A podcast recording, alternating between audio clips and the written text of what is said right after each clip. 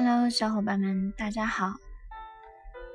从今天起，我们开始讲这本《道家做人，儒家做事，佛家修心》。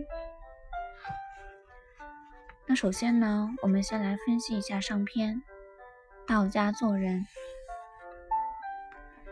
道家的思想源于老子。高屋建瓴，从宇宙天地和人的完整生命的宏观角度来思考，人应当度过一个怎样的生命征途？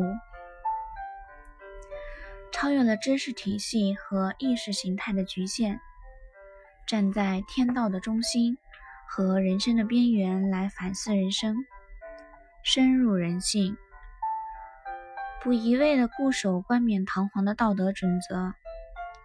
为人们构建了一片朴素自然的自由天地，帮助人们在出世和入世之间找到平衡点，既取得世俗的成功，又不失去自我的精神家园。